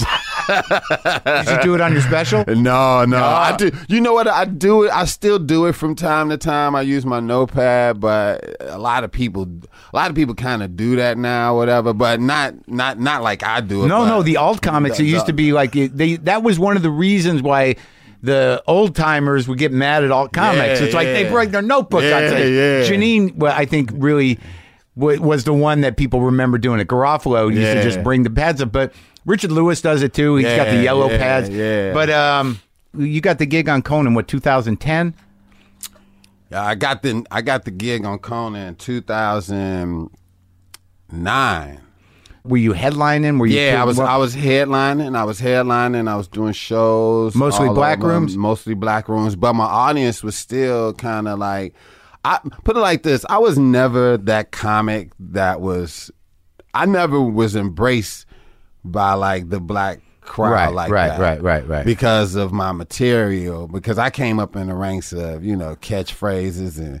Motherfuckers had suits with 17 buttons and Yeah, yeah. shit. You know, Steve Harvey used to wear suits like that, but everybody used to bite off Steve Harvey suits. But Steve was sharp as shit in his suits. Yeah. He used to look good, but it got to a point where comedians started using that shit as a crutch. They was like, eh, where if he ain't funny, at least he was sharp than a motherfucker. Like, so you saw young guys going out. Yo, like buying suits and shit. Dudes who would be like gangster one day, and then all of a sudden they'd be like, "I got a hat." I got a No hat. Do I wear the hat or not the hat? nah, maybe not the hat right away. they used to be so sharp, man. But I used to always be against that. I used to always be like, nah, I don't want to do that. So when I got put on black shows, Yeah. it would be for diversity reasons. You were the you were the, uh, the I was the diversity. I was the diversity as far as He's that kind of black guy. These other guys, we're gonna have the fancy black people, and then this guy, he's just gonna dress how he wants to. No, no, I would because I wouldn't put asses in seats, but I would bring a different rhythm of Yeah, yeah, comedy. right, I still right. would be. I still would be a, a be a black motherfucker. I wouldn't Right. be like no token. No, no, right, right, right. dude. But I, but the way I delivered my shit was different than the rest of the comics. So I used to get booked like that. I used to be like a comedian's comedian. Right, right, right. You know, so you're writing this like shit. that. You, you're, you, you had structure. You, you weren't, you weren't just charming. You weren't just pandering. Exactly. Yeah, I was like doing that work. Yeah, no, I was sitting back writing like motherfucker and trying to get that get my pen together. Yeah, yeah. it all together, whatever. So yeah, I was like the diversity. That's funny. but you were headlining. yeah, but then like, but when I did like theater shows with other people, Right. Like, you know, I would do that. But yeah, I was headlining because I did Laffapalooza, Def Jam, Comic View. I did like a whole bunch of uh TV shows as far as you know doing stand up shows and stuff. So people knew me, and I, yeah, I had a nice following or whatever. Yeah, yeah. But when I hit Conan, that sent me to a whole nother level. But when you walk in, that but that's a- sort of an interesting shift. Is that you know, like Conan had this intuition about you know when he saw you do stand up, he had this intuition that you were a writer. Like he could he could feel that, and you, you know the difference. Yeah. Like you know, I, I jerk around on stage, and like all I, all my shit, I I I it creates itself on stage. You know, no one's gonna listen to me and go like, "That's a good joke." Yeah. you, you know, like that, that. Like I didn't see that coming or Right, whatever. right, right. Because I do a different style. I'm more Mm-hmm. conversational, more. But but he must have sensed that. I mean, that's what I think. Yeah. Because I mean, he he always makes moves on vibes, and like he just feel like it's a vibe. Like I I, I was told a story of when he first had his show on late night. Yeah. They had him hosting and interviewing. I mean, a whole lot of people as a co-host. Right. And when he hired Andy, it wasn't even no interview. He just saw An- Andy one day, and they talked and had coffee and laughed and joked it up, and he hired him. Yeah. So it was everybody he interviewed. He never hired them, but he hired Andy, and so that was the same thing with me. You know, he But when just- you when you get the gig, like like you had you knew like I I never work in a writer room other than my TV show. That was the first experience I had. So did he bring you in? Did you start with monologues or sketches? How did you start? I went straight sketch. Like when I came in, man, it was like when I got there, it was like okay. I tried to write like everybody, and it was like straight sketch. Yeah. they gave me an office and all this, and I just sat back and I was trying to write like everybody. Nobody gave me no blueprint. I've never written for no show. Nothing. Yeah. I was just there Yeah. in the writers' room, Yeah. sitting there, and they like, "You'll catch on." I remember Mike Sweeney, the hair writer. He was like, I know him. need- Oh yeah, Came up with him. Funny oh, guy. Oh yeah, Sweeney, Sweet guy. Sweeney, sweet, the sweetest guy ever. One of the funniest dudes I ever met. Very funny. As He a was- stand up, no one could do crowd work no like that. one and It's no one to this day, no one can do crowd work Yeah. like Mike. Sweeney. Yeah, it's amazing. And he was like, man, he was like, you'll catch on. He was like, and if you need any help, just let me know. But you're good. And so I just sat there and I tried to write stuff, and it just wasn't nothing landing. And one day they were writing a bit for Andy, Yeah. because Andy's German, and they Yeah. was trying to write a bit where Andy's going to Oktoberfest, Right. And I didn't know what it was. Yeah. I was like, what's Oktoberfest? And they was like, it's a drinking day for Germans, and I was like, everybody got a drinking day. Hispanics got Cinco de Mayo, Irish got St. Patrick's Day. Now they got that. I'm like, black people need a drinking day. and right at that moment, everybody in the room looked at me and was like, go write that up. And I was like this, what? And they was sweating bullets. What? They was like, go write that up. I'm like, okay, I don't, I don't know what to do. They was just like, we'll show you. And they showed me this template and they was like, go ahead and write down exactly what you just said. Yeah. And I was like, okay. And I wrote it down. And they was like, Conan wants you to come out. We're to open the curtain. You're to come out and you're to say exactly that Yeah. right on right on TV. Yeah. And I was like, "What are you talking about?" And they was like, "Do that." I said, "Okay," and I did it, and it took off. Yeah. And then after that, it just one thing led to another, and the next thing I was I was talking about um, black. There was no black haunted houses, and then I started writing a bit on that, and then it just became this thing that we were doing. So you became like- this personality, like this character. Yeah, I became this. Yeah, I So you're almost like doing almost. sketch. It was Yeah, it was you were I like a was- recurring I was a character. recurring sketch character. Right. That's how that how Right. it became. Right, right. And it became this thing where you got this real black dude from the south side of Chicago. Like, what are you doing here, black dude? Yeah. Yeah. And you got the whitest guy in America, went to Harvard, grew up Right. in Boston. Coming together, trying to understand whatever the situation Right. was, and just bouncing off of each other, and it just became It- that was it. Took off. it was man. It People took- loved it. It took off. Yeah. and that was it. And just next thing I know, I had two Emmy nominations, a Writers Guild, three Night Writers Guild nominations. I was like, what? Yeah. and I was ready to quit. Were you? because I didn't understand the magnitude of that. I was I was still thinking stand up. oh, so you're like and now, like, what am I doing? When I first got there, yeah, because like- I'm like, man, if if I don't work and I quit all these, Yeah, I, yeah. let all these Because that's our whole identity. That's hard. That's hard. Th- Right. Thank you so much. My identity was, hey, I'm a I have these shows. I'm a stand up. That's what this is. Yeah. So I didn't understand what was going on at the time. Yeah. But then when I did, I was like, oh my god, how could I have even thought that way? Well, but because most of us don't do that. Like I didn't know for years. Like I knew guys would go right, and I'd be like, What "The fuck you, you mean you gave up? Mm-hmm. You know, you, Yeah. you you you couldn't cut it. After, you know, you can go right. you know, and and it never even dawned on me. I can barely write for myself. I'm going to sit in a room. With a bunch of dudes trying to make Yeah, jokes, like I never got much satisfaction out of jokes. Like if I wrote a regular joke, like a structured joke, Yeah. I would look at it and I'd be like, "That's pretty good. I'll do that once." oh wow. Because, because like jokes stop. If I keep, if I keep talking, it doesn't stop. So what I grew to learn as I became more uh, professional about it, and, and actually after watching, oddly watching uh, Bill Cosby himself, Mm-hmm. that that like you know it's all jokes. Yeah. The whole story's The whole jokes, story's jokes. and it's like that. You're just not looking at it. You're not giving yourself enough credit. Yeah. There's, these are all jokes. So you, if you can maximize those jokes separately within the story, Yeah. then you're doing the work. Yeah, Yeah. that's real, and that's Right. and, and yeah, that's great. But I you're mean, sort of riding that line now, where you know you, you like the character you were doing on Conan is that not that different from you, really. yeah, yeah, So you got traction on that. So if people come see you, you're going to be that guy. Yeah, exactly. Right, so they, it's not like that's not the guy from the TV show because it was all lu- luckily it was based on your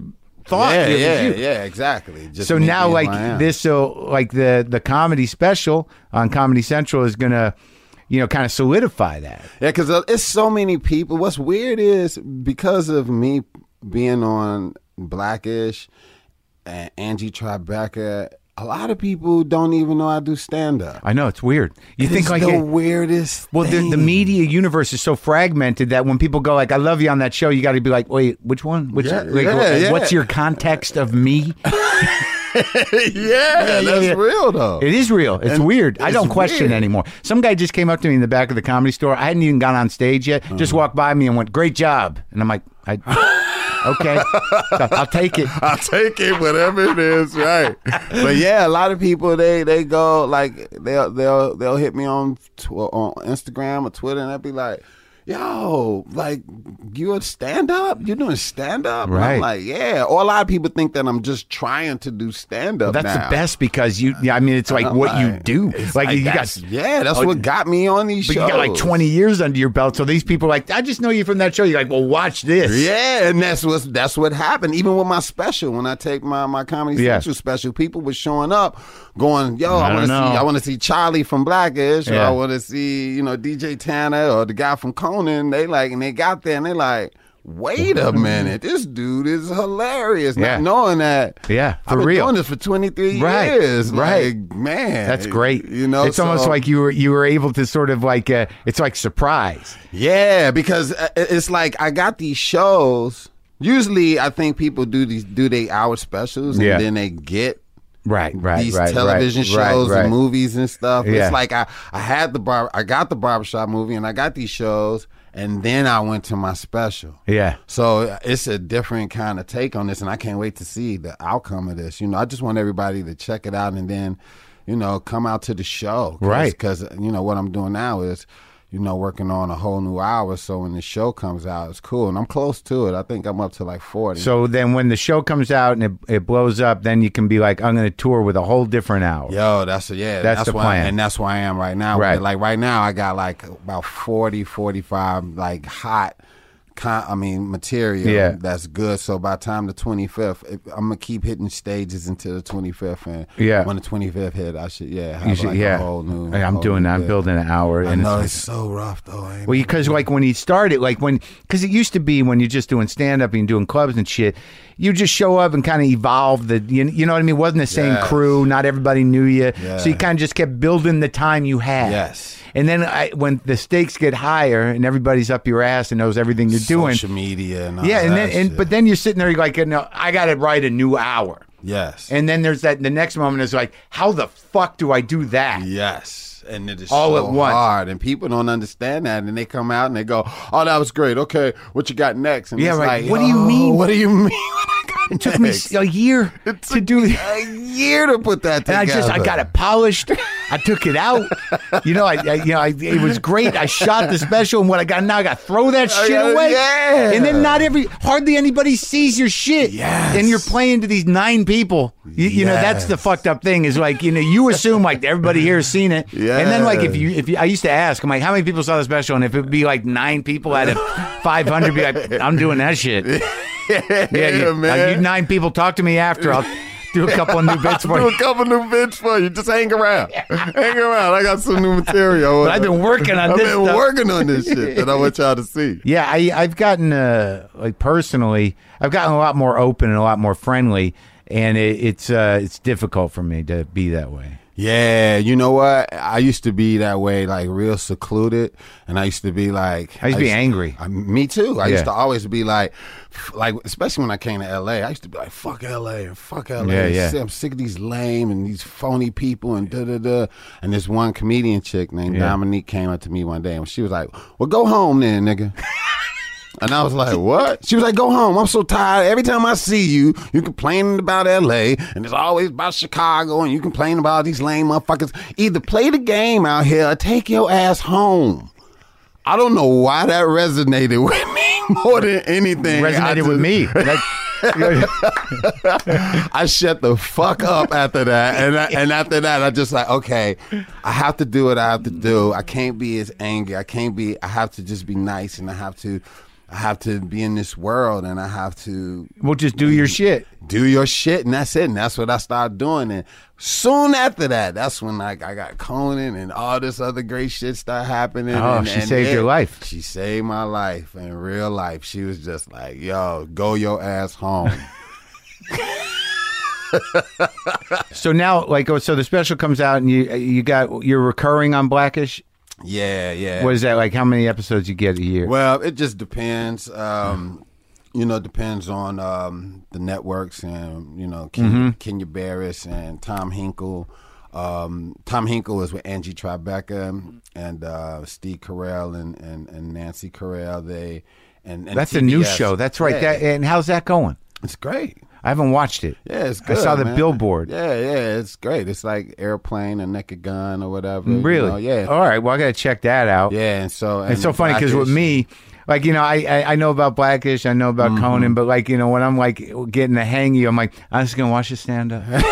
I know, right? That's all I need. Because that's all that you need, right? That's all you need. But for the listeners, No, yes. no, no, no. They're doing Yes, a lot of good shit. But you know what? don't want to trivialize But it. you know what? No, no, and, and I appreciate that. But but nowadays you have to you have to kind of link the face with the name sometimes with other things that you No, do. absolutely. Because Yeah. I, like because no, not- you know, no, who, who knows what's watching what? Who's, who's watching, watching, what? what? and then you want people to come see you when you do perform, you know, and like like uh, JJ from Good Times. Yeah. I didn't know his real name until I was Yeah. thirty. Oh, like, I just was always I was JJ. You know what I mean? Yeah, yeah, but until you learned his name, Yeah. was like, oh, okay, Oh, he does comedy. Yeah, he does. Comedy. That's how it started. But who knew he did comedy? I Oh, know okay. I didn't. So now, what are you? Are you sort of? Uh, are you moving out of Conan? You just sort of occasionally. Well, because of because of all those shows that I do, I don't have the time to be over there as much as I used to. Yeah. But anytime I have time, I go over there and we always knock out bits. Yeah. All the time. Yeah. Anytime I and we always stay in contact. We go back and forth and be like, "Yo, should we do this and do yeah, that?" yeah. And There's a lot of good comics on that. Like Laurie Kilmartin's great comic. She's great. That's So fantastic. Kiley. Man, Kiley. That's my man. Me and Kiley used to do bits all the time where I wrote stuff and he would read it for me because I couldn't read all the black shit I wrote. So it'd be great if this white guy read it for me. Yeah, really white guy. Yeah, yeah, yeah. So Kiley. we did open mics together Kiley in you? Boston man. Oh, in like ninety. yes. I was still in college, even like right after college, like fucking late '80s, dude. Yes, I call I call him my sensei. He's my sensei, and and Jose Arroyo. He's a great great writer. I call him my sensei. Too. And and now is your mom still alive? Yeah, yeah. and- yeah. and shout how's out she- to my mom. Hey, mama. Shout How out. how does she? Uh, how's she feeling about everything? About, Man, she's ecstatic, man. My mother is. She don't work no more. So shit, she she chilling. I got Worked out. Yeah, it worked out. Yeah. Yep. Getting that bucket of ice and those bologna sandwiches, it paid off. that fucking salami she made paid it. off. She, yeah, she kept me alive. yeah. she fed me.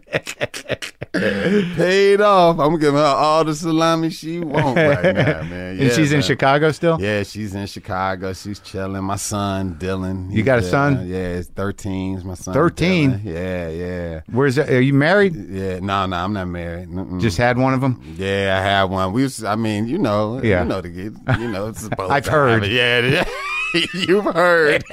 I've heard stories of Yeah, yeah. that whole baby thing. Yeah. yeah, but yeah, shout out to my son Dylan. Yeah, He's we- in Chicago too? Yeah, he's in Chicago too. With his yeah. mom? Yep, yeah, with his mom. And you get along with her? Yeah, we good Oh, people, good. man. Yeah, shout out to Tamika. That's my Good. girl. Yeah, she man, she, she hold it all down. You know, she holds it down while you know when I'm gone, and yeah, she keeps it together. But you guys are together or you're not together? No, no, we're not together. Yeah, yeah. But we just we we good friends. You always there with the kid- you're always there for the kid? Always there. We good friends. We great That's good. parents. We there's no beef, no nothing. Does the We- kid come out? Yeah, Yeah? absolutely. Comes out here a lot. Yeah. Comes out here. I go there. Yeah. We we just went to the White House. I You took him to the White House. Yeah. Oh yeah. What yeah. what'd you do over there? Well, we uh, Obama had the cast of Blackish come read stories, Easter Easter egg stories for No the uh, for the for the kids. Oh, yeah? yeah, yeah. It was it was great. We sat up. We went in the White House and walked around. Oh, man. pictures with Obama. Yeah. it was crazy town. That was when uh, they had to lock the White House down. There was a shooting going on that same time we was there. The guy who showed up on the in yeah, the Easter Sunday we was there. Oh, really? The whole cast. and you were locked down? Yeah, they locked In the down. White House. They locked the whole White House down, the whole lawn and everything. Couldn't So- nobody leave and nothing. Felt pretty safe, I guess. Uh, They're probably about the Yeah, safest was- place you could be. Man, there was snipers everywhere, Jack.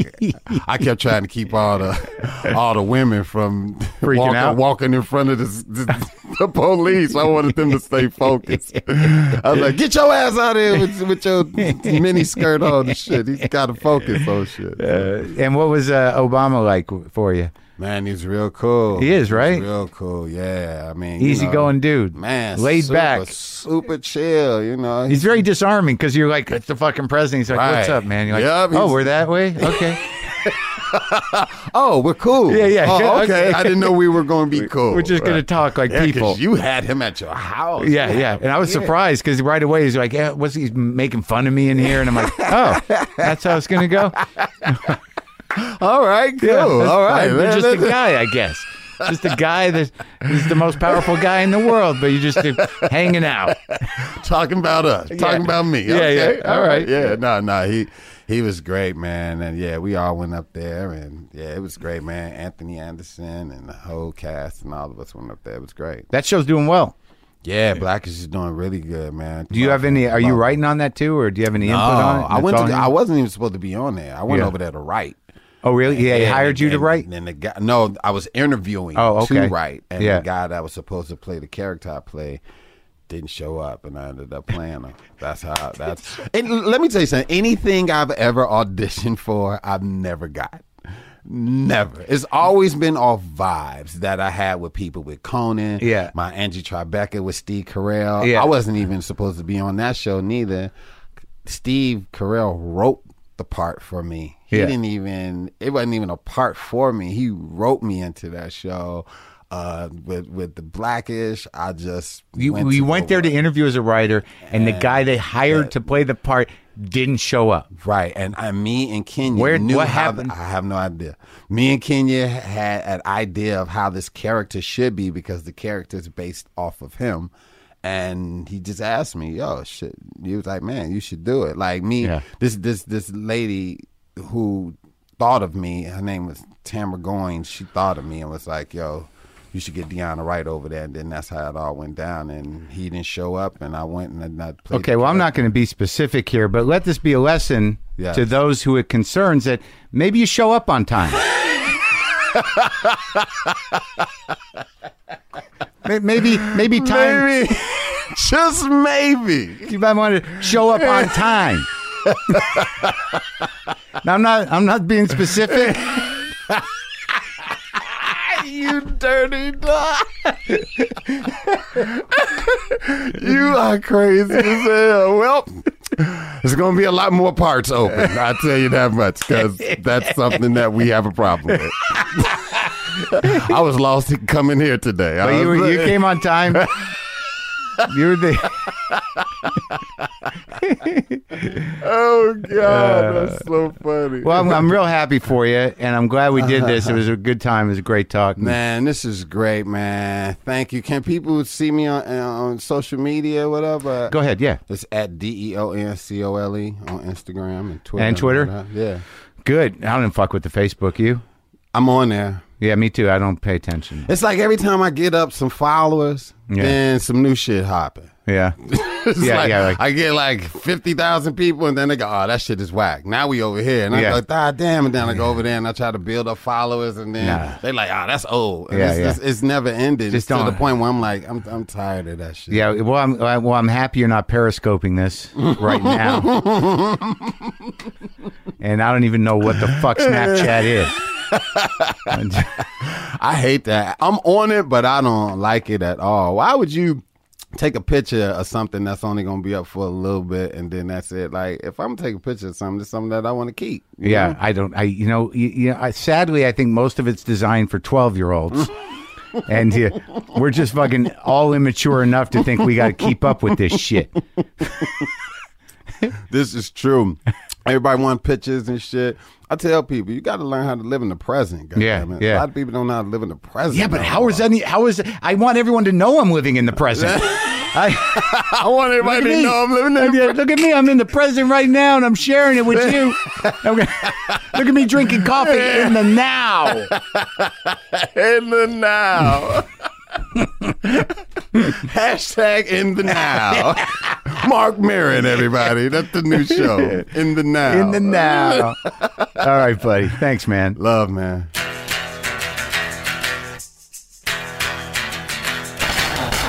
Good times, right? Funny fucking guy. Smart guy. Good stand up. Okay, and as always, go to WTFpod.com for all your WTF pod needs. Get some posters. We made some new, uh, well, we refilled the posters that are there. And uh, check the tour dates, check the catalog, get the Howl app so you can get the, uh, the full archive, whatever you need to do. All right? Okay, I, I'm going to play my Les Paul.